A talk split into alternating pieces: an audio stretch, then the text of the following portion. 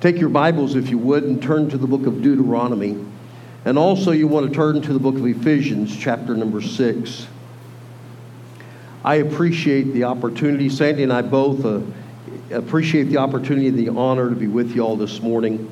And uh, I know Pastor, when he asked if I would uh, preach a message, I said I would be glad to honor my mother by preaching a Mother's Day message. And his response was, You said you were going to say that this morning, so I'm going to say it for you. He would honor his mother by not preaching a Mother's Day message this morning.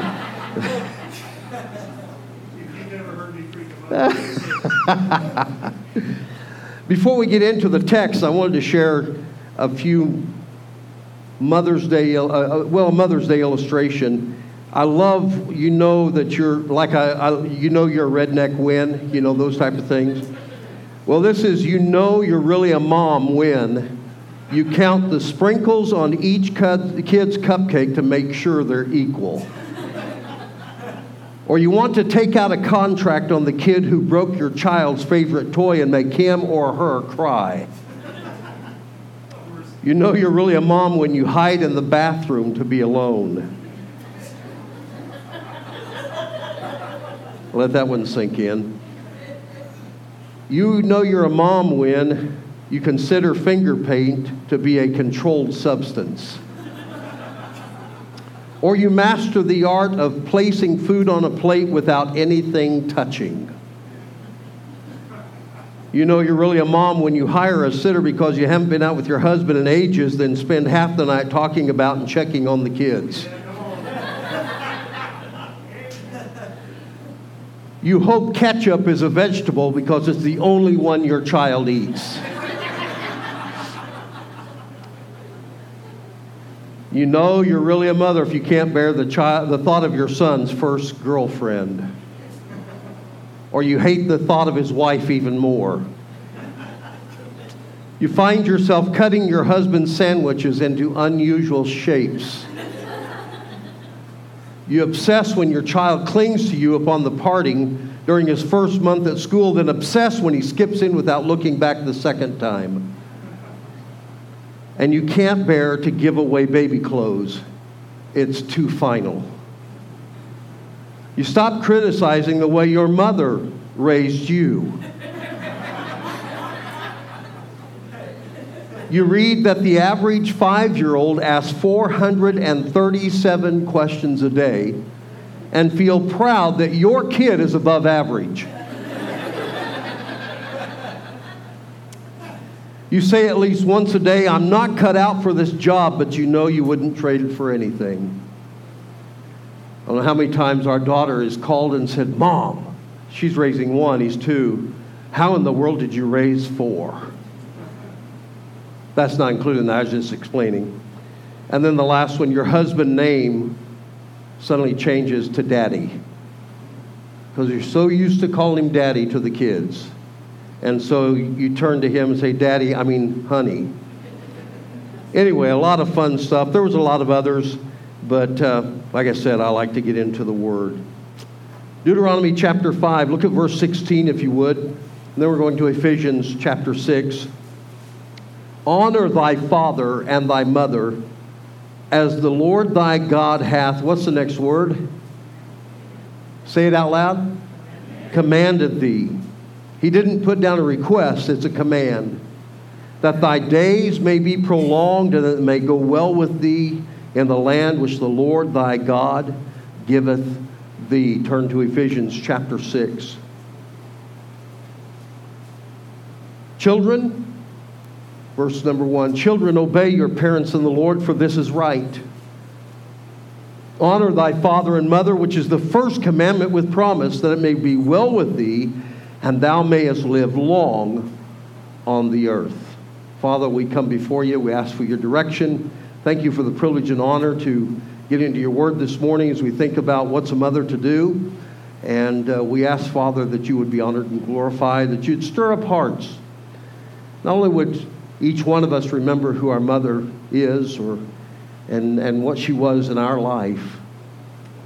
But may we, may we be thankful for the concern and for the love of a mother and a father, May we be thankful that you placed us in the family that you put us in.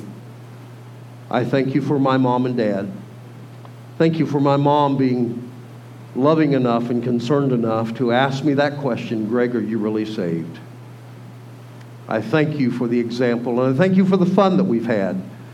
And I just thank you for the privilege it is to honor them this morning and honor my mom as well. In Jesus' name, amen. I have to tell you that we were in Wichita, Kansas just a couple of weeks ago, and I wanted to go see my mom.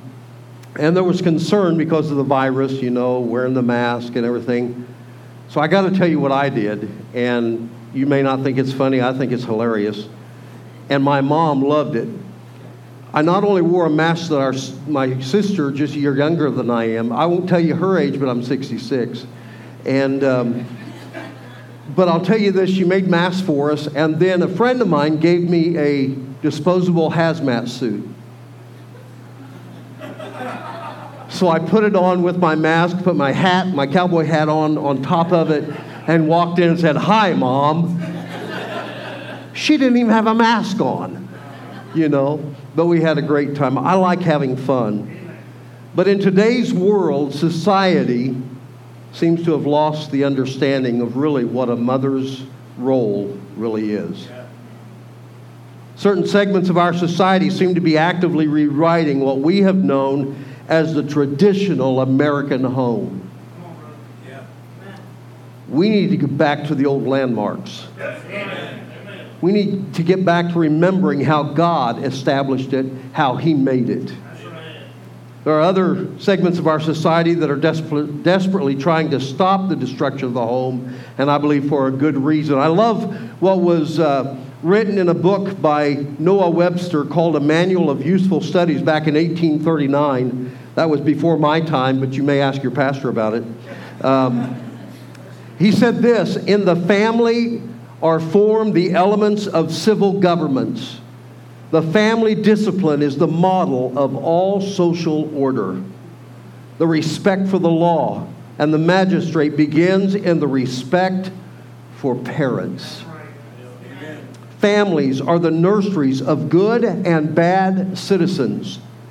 The parent who neglects to restrain and govern his child or who, by his example, corrupts him is the enemy of the community to which he or she belongs. The parent who instructs his child or her child in good principles and subjects them to correct discipline is the guardian angel of his child or her child and the best benefactor of society. End of quote. I believe he had some truth in that statement.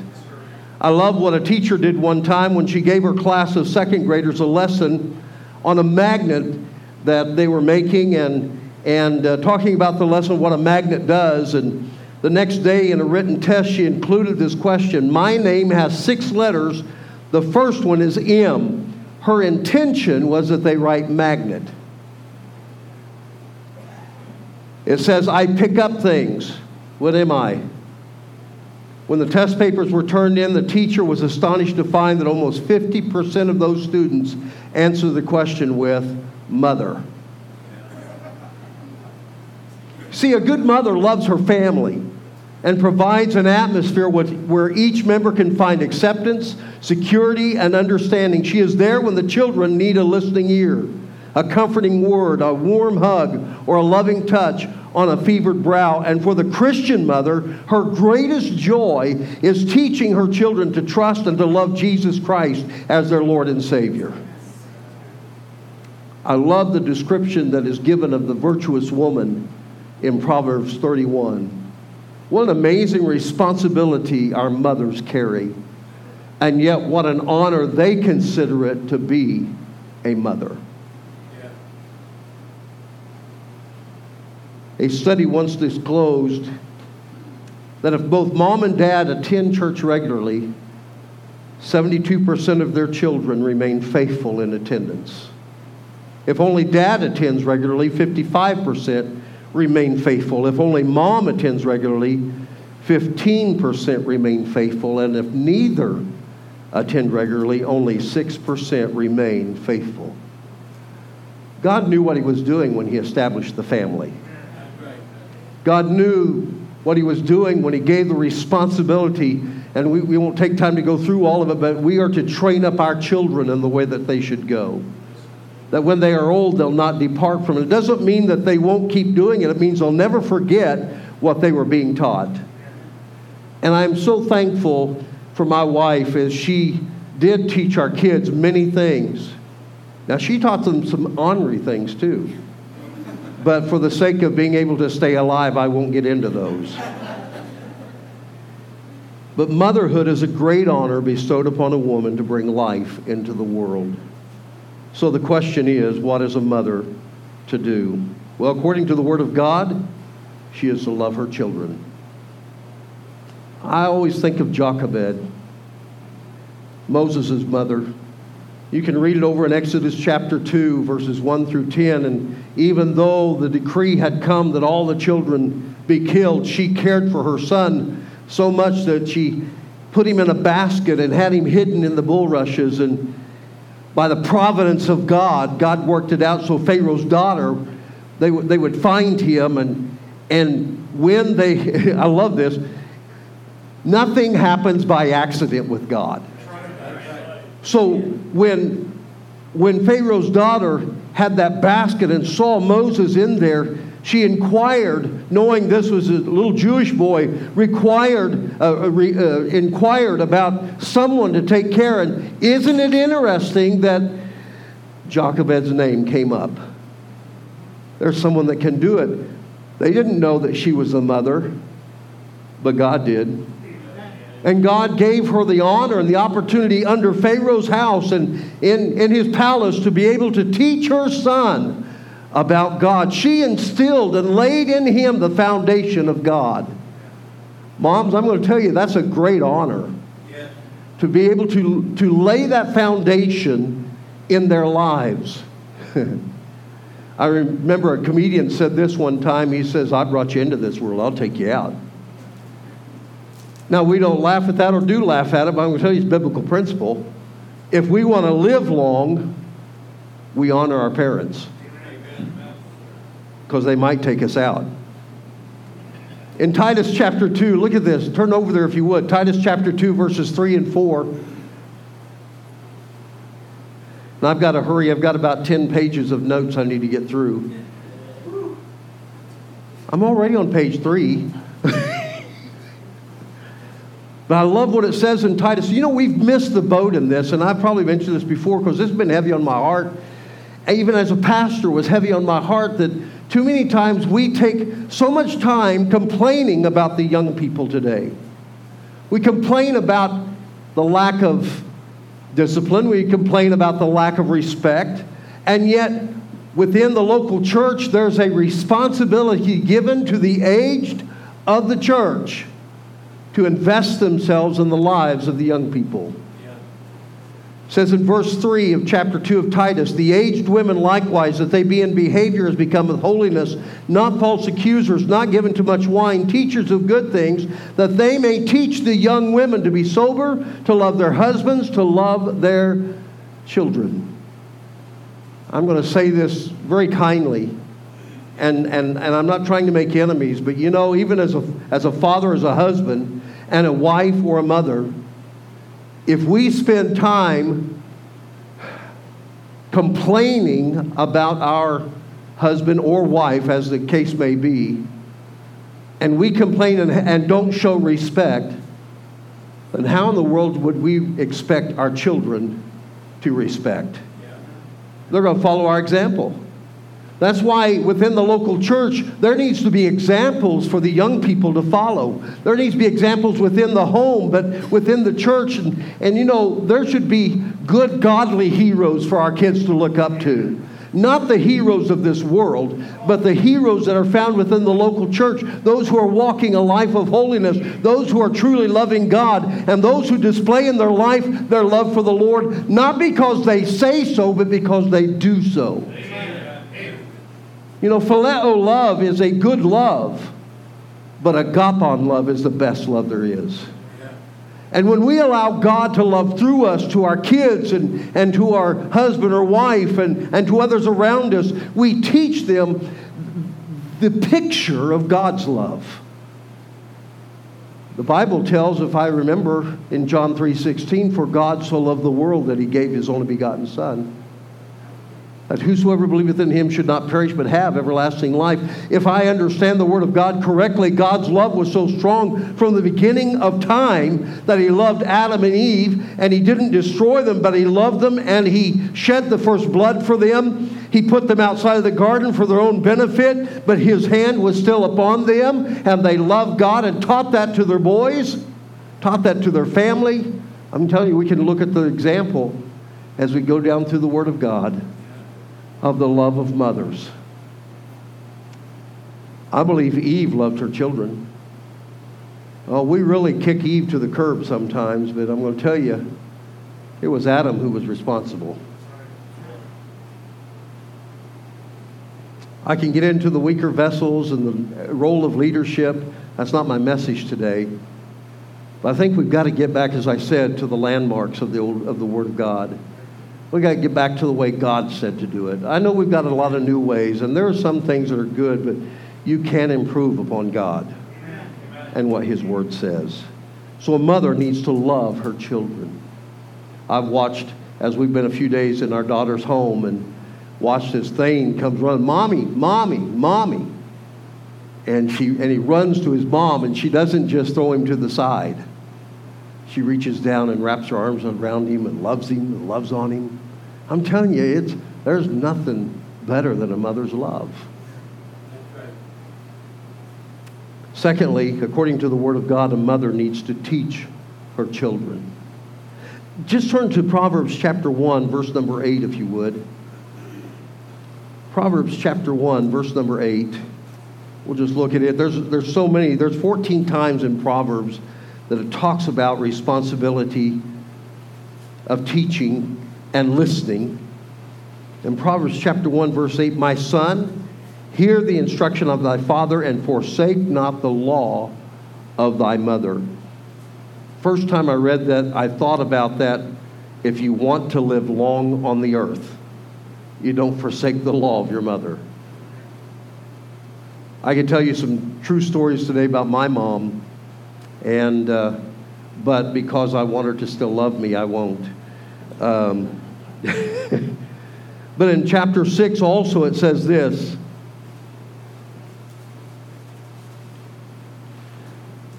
In chapter 6, verse number 20, it says this My son, keep thy father's commandment and forsake not the law of thy mother. It is important that we understand that we teach our children Listen, I'm thankful for my wife. She, uh, uh, we listened the other night as our, even passed on to our daughter, but we listened to our two year old grandson as he's playing hide and seek with his grandmother, which is our son in law's parents uh, and, and mother. And, she, and he was counting one, two, three, four, five, six, seven, eight, nine, and then he wait, didn't wait for 10. He was on the run trying to find where she was hidden. But I thought, two years old, and he's already counting. Two years old, and this morning he was asking Callaway, Twinkle, twinkle, little star. She turned on her piano and went over and began to play, and he was beside her. Now, he wasn't playing the right notes, but he's playing right along with her. You know, taking time to teach. I love what's said to Timothy when Paul wrote in 2 Timothy 3, verses 14 through 17, But continue thou in the things which thou hast learned and hast been assured of, knowing of whom thou hast learned them. And that from a child thou hast known the Holy Scriptures which are able to make thee wise unto salvation through faith which is in Christ Jesus. All scripture is given by inspiration of God and is profitable for doctrine, for reproof, for correction, for instruction in righteousness, that the man of God may be perfect, truly furnished unto all good works. We need to have that teaching and, and that raising up in the scriptures and, and helping them to learn. That, mother, I'm going to tell you, your job is not any less important because you're in the home. Matter of fact, it's vitally important because you've got a great opportunity to form and to shape those kids. And the first five years, their character will be formed and shaped in their life.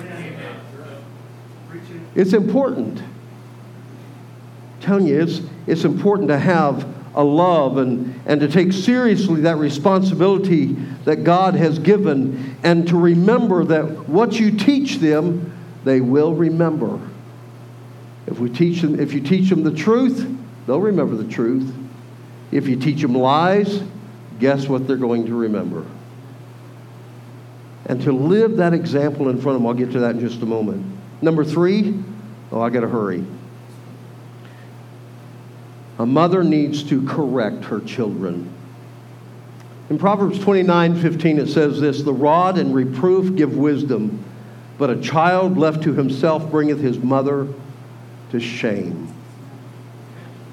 There's nothing more discouraging than being in Walmart or being in the grocery store and hear some kid cursing his mother, showing a lack of respect and them trying to give him a little time out. And I think that the hand of education ought to be applied to the seat of knowledge and help that child to know what he's doing is wrong behavior. okay, I'll tell this one story on my mom. You know, I had a little bit of rebellion in my life, but as I said before, it's because of my sisters. Um, and I know they're possibly listening this morning. They were here one time when Kellaway got married three years ago. And, uh, but uh, I remember I, I got a little rebellious and I decided I was going to leave home. And so I run off from the house and I took off down our half mile lane. And then I remembered, oops, I forgot to get any food. I forgot to grab an extra pair of jeans and you know, a jacket or something. So I, we had this big old grain bin that was right at, just before you got down to the curve to go to the rest of the lane. Here was this grain bin, and so I thought I'll hide behind there, and when it gets dark, I'll sneak back into the house, and I will get what I need, and I'm going to take off. I'm tired of this. And about that time, I heard feet crunching on the gravel of our half mile lane. I thought, oh no. Sure enough, it was mom. And she walked by and she was carrying a buggy whip. And I thought, okay, I'm going to be real quiet and I'll sneak around. And, when, and my allergies flared up. And I sneezed. I would almost swear that there was fire coming out of her eyes when she turned around but she told me to run back to the house. Well, my rebellion said, I'm not going to do that. Now, we laugh about it now, but it was no laughing matter then. And so I showed her I wasn't going to run, and I walked, and she whipped my legs all the way back to the house. I never ran away again. I learned by her reaction. Now, we, I remember she used to say, I didn't do that. Thankfully, my sisters jumped in and says, Yes, you did. But I'm going to say that there needs to be some correction today. We, the reason we're having the problems today is because parents didn't care enough to discipline their children. You say, I don't agree with that. Well, stacked up against the Word of God, you would be wrong. Because God says not to withhold it, to administer it, but not to administer it in anger, to administer it in love. So, mothers, oh, and don't do this. Wait till your daddy gets home. Just go ahead and flail on them. Just give it to them. Make them bend over and grab their ankles so they really feel it. I don't know which one of our kids did it, but some one of them stuffed Kleenexes down in their jeans. I was one of the boys and thought they were going to get by with it. It didn't work. Mom discovered it. So, number four, what's a mother to do? She needs to have compassion.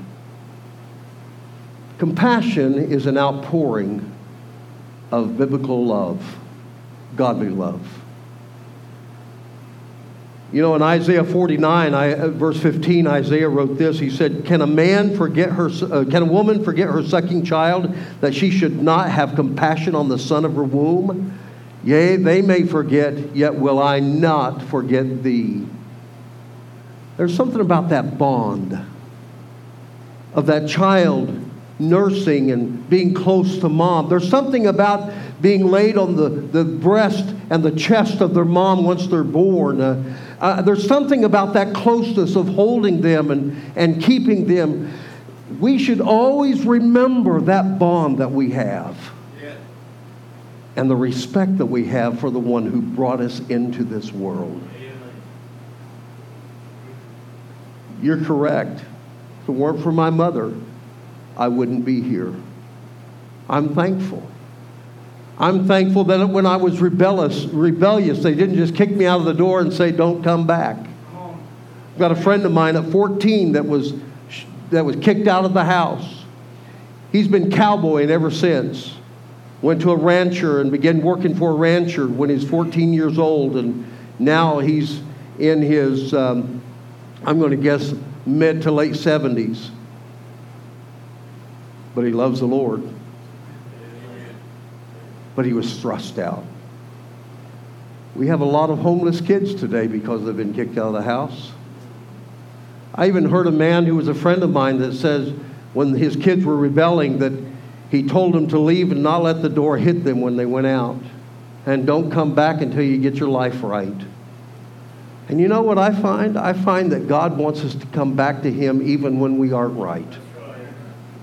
Because He's the only one who can make it right but they still need that love. They need that compassion for us to show them and to love upon them. When I think about the compassion, I think about Luke chapter 17 with that prodigal son who, who left and went out on his own and took his inheritance and wasted it all and then found himself when all his friends was gone and, and all the money was gone and the famine came into the land he found himself feeding hogs out in the field and, and he was so hungry and, and so at the bottom of the barrel of his life that he got to thinking you know when, as he wanted to even eat the husk that the hogs were eating, he got to thinking the, the servants in my father's house do a lot better than this.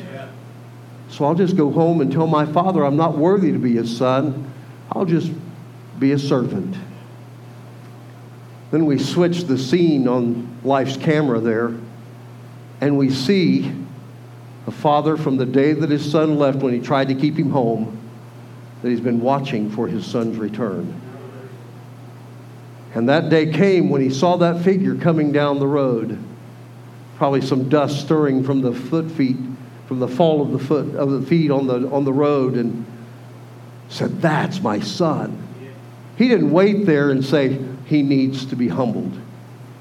No, he ran and fell upon his neck with compassion and kissed him and welcomed him home the greatest of that story. He put a robe on his back, put the rings on his hand, called for the fatted calf. But the one that really stands out to me is when he put the shoes on his feet, because according to their custom, when the shoes are put on the feet, they are restored back into the family. That's what God wants to do to us. That's what he wants to do in a family.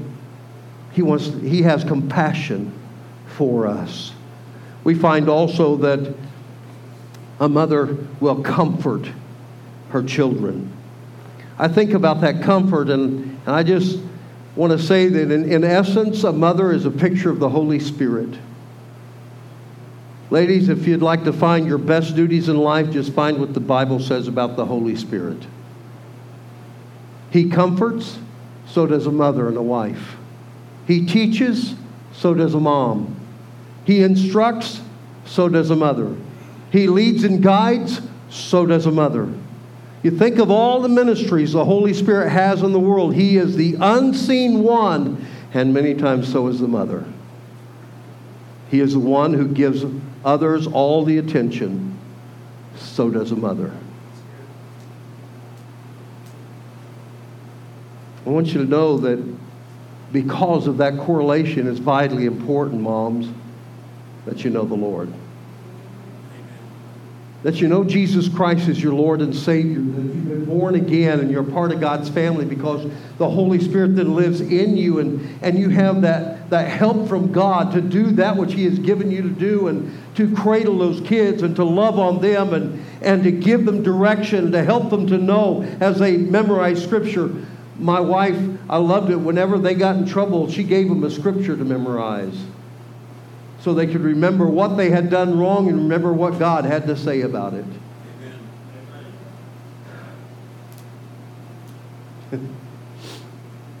I remember times that I'd come home from the office studying, getting ready for the services on Wednesday and Sunday, and I remember particular times that I'd come in the back door and she would be standing there waiting with Clay or Boone. Those were the two rowdiest ones. They took after their dad. It's okay, hon, you can say amen. But she was waiting there holding them, and as soon as I walked in the door, I didn't get set things down. She goes, Here, it's your turn. And so I gladly did it, and she retreated, maybe to take a bath or to get alone in the bathroom just to get away from. I remember one time that, that I came home uh, to, to have prayer and devotion with the family, and, and it was on a Sunday morning, and, and I walked in, and three of the kids, the three oldest kids, Boone and Tandalin and Clay, were sitting over on this side of the table, and Kellaway was over on this side of the table, the youngest one. She was just crying, and I went over and I said, honey, what's wrong? And I picked her up, and the kids all hollered out and said, she has head lice. I went, now we got it taken care of. we know it was the neighbor's kid that gave it to him. But I'm just saying that there are those times that it's not that you're not loving them, but there are those times when you've just got to reach beyond that and say, you know, I love you anyway. And the mom has a great honor and responsibility. A couple more, and then I'll be done. I believe that a mom gets to commit her children to the Lord. When you get home, read 1 Samuel chapter 1 and read about Hannah. God gave her a promise she was going to have a child. She prayed for a child. And God gave her a man child. God gave her Samuel. You know, she committed him to the Lord and she lent him to the Lord. She prayed for him and she prayed for his life and she prayed that her heart and life would be enlarged because of God's salvation. We need to learn to commit our children to the Lord. I always love when a couple who really means business with God wanted to dedicate their baby to the Lord. It didn't give them salvation. It simply means that they were committing to dedicate themselves to teach that child about the Lord, but they were giving that child into God's hands. That's what we need to do. And pray for them.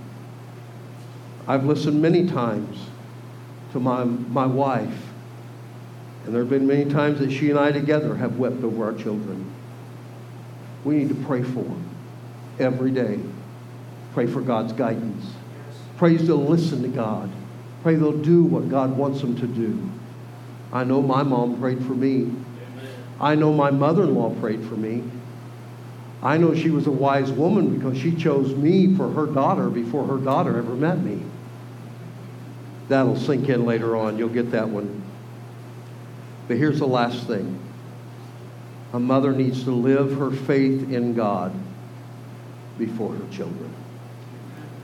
Don't just tell them what to do, show them what to do. Amen. She needs to be saved and she needs to live a godly life. Her love for the Lord will be seen in that life that she lives, and she will strive to walk under the leadership of the Holy Spirit of God in her life. It's not about what she wants, it's about what God wants in her kids and in her family. I love what Paul wrote to Timothy in 2 Timothy chapter 1. Turn over there if you would and read it with me because it's such a great testimony for Timothy and such an affirmation of what he had been taught, that he was taught the scriptures as we saw uh, in uh, 2 Timothy just a moment ago. But in chapter 1 of 2 Timothy, 1 through, verses 1 through 5, Paul, an apostle of Jesus Christ by the will of God, according to the promise of life which is in Christ Jesus, to Timothy, my dearly beloved son, grace, mercy, and peace from God the Father and Christ Jesus our Lord. I thank God, whom I serve from my forefathers with pure conscience, that without ceasing I have remembrance of thee in my prayers night and day, greatly de- desiring to see thee, being mindful of thy tears that I may be filled with joy. when I call to remembrance the unfeigned faith that is in thee, which first dwell, which dwelt first in thy grandmother Lois and thy mother Eunice, and I am persuaded that in thee also. The example that was given to him, not only from his grandmother who passed it on to his mother, but they joined together to pass it on to Timothy. And the message they gave him was to follow the Lord and to live for him. And they just didn't tell him to do it, but they were the example for him to follow. Listen, it's time we stop telling other people what to do and we show them what to do by the life we live. We should never have to tell somebody we're a Christian. They ought to see it by the way we live. They ought to see it by the way we talk. We wonder why some people aren't interested in Jesus. I can tell you, because God's kids aren't acting like they're God's kids. We need to live in a way that others will say, hey, I don't know what's, what you got, but I need what you've got. I had a friend of mine that uh, was over a, uh, a, clothing store down in Denver area. And he had a young man that was working for him, and the young man told him, he says, Mr. Riley, can I, can I talk to you after we close the doors, after the store closes tonight? And he said, Sure. And you know how thoughts get to going in our minds. He began to wonder and thought, Now I've trained this kid. I bet he's gotten a better offer from somebody else, and he's going to tell me that he's quitting. So they sat down. The time came. They sat down in the office. And Brother Riley sat on one side of his on his side of the desk, and the young man sat in the chair across from him, and he said, "What can I do for you?" And this young man looked at him and says, Mr. Riley, he says, I've been watching you. And I don't know what it is that you have in your life, but whatever it is, I want it. And he got to lead him to the Lord that night in his office. That's an example that has gone on both sides of the gender as far as men and women, fathers and mothers and employees and employers. They've had the opportunity to be a witness because they live a life that's a testimony to others we are, I, I think, compelled to be thankful for those who would show us how to love the Lord Amen. and how to walk with Him. I want to close with a part of a speech. It's a 16 page speech, but I'm not reading that much. On June 8th of 1925, was a gathering in the Norwegian Centennial for the Norwegians in Minnesota. And President Calvin Coolidge made a statement that I think is very important. I quote, and it's a continuation of the speech before, and it's coming to the close of the speech. He says, Although this movement of people originated in Norway, in its essence and its meaning, it is peculiarly American. Has nothing it has nothing about it of class or caste. It has no tinge of aristocracy. It, it was not produced through the leadership of some great figure. It is represented almost entirely by that stalwart strain who make the final decisions in this world which we designate the common people. It has about it the strength of the home and the fireside the family ties of the father and mother, the children, and the kindred. It has all been carried on very close to the soil. It has all been extremely human. When I consider the marvelous results it has accomplished, I cannot but believe that it was inspired by a higher power. And we know who that higher power is it's God. That was my insert, not what he said. Here is something vital, firm, and abiding, which I can only describe as a great reality. An enormous power has come to you, but you are charged with equally enormous responsibilities. Those responsibilities you have never failed to meet, that power you have never failed to sanctify. Therein lies the sole title to all the glory you have achieved in the past, and therein will lie, to, uh, lie the sole title to all the glory that you will achieve in the future believing that there resides an enlightened people an all compelling force for righteousness. I have every faith that through the vigorous performance of your duties, you will add new luster to your glory in the days to come.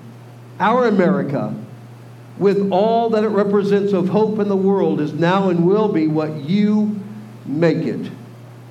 Its institutions of religious liberty, of educational and economic opportunity, of constitutional rights, of the integrity of the law are the most precious possessions of the human race. These do not emanate from the government. Their abiding place is with the people. They come from the consecration of the father, the love of the mother, and the devotion of the children.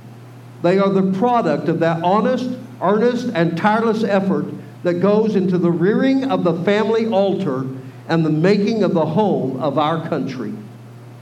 They can have no stronger supporters, no more loyal defenders than that great body of our citizenship which you represent. When I look upon you and realize what you are and what you have done, I know that in your hands our country is our country is secure. You have laid up your treasure in what America represents, and there will your heart be also. You have given your pledge to the land of the free. The pledge of the Norwegian people has never yet gone unredeemed.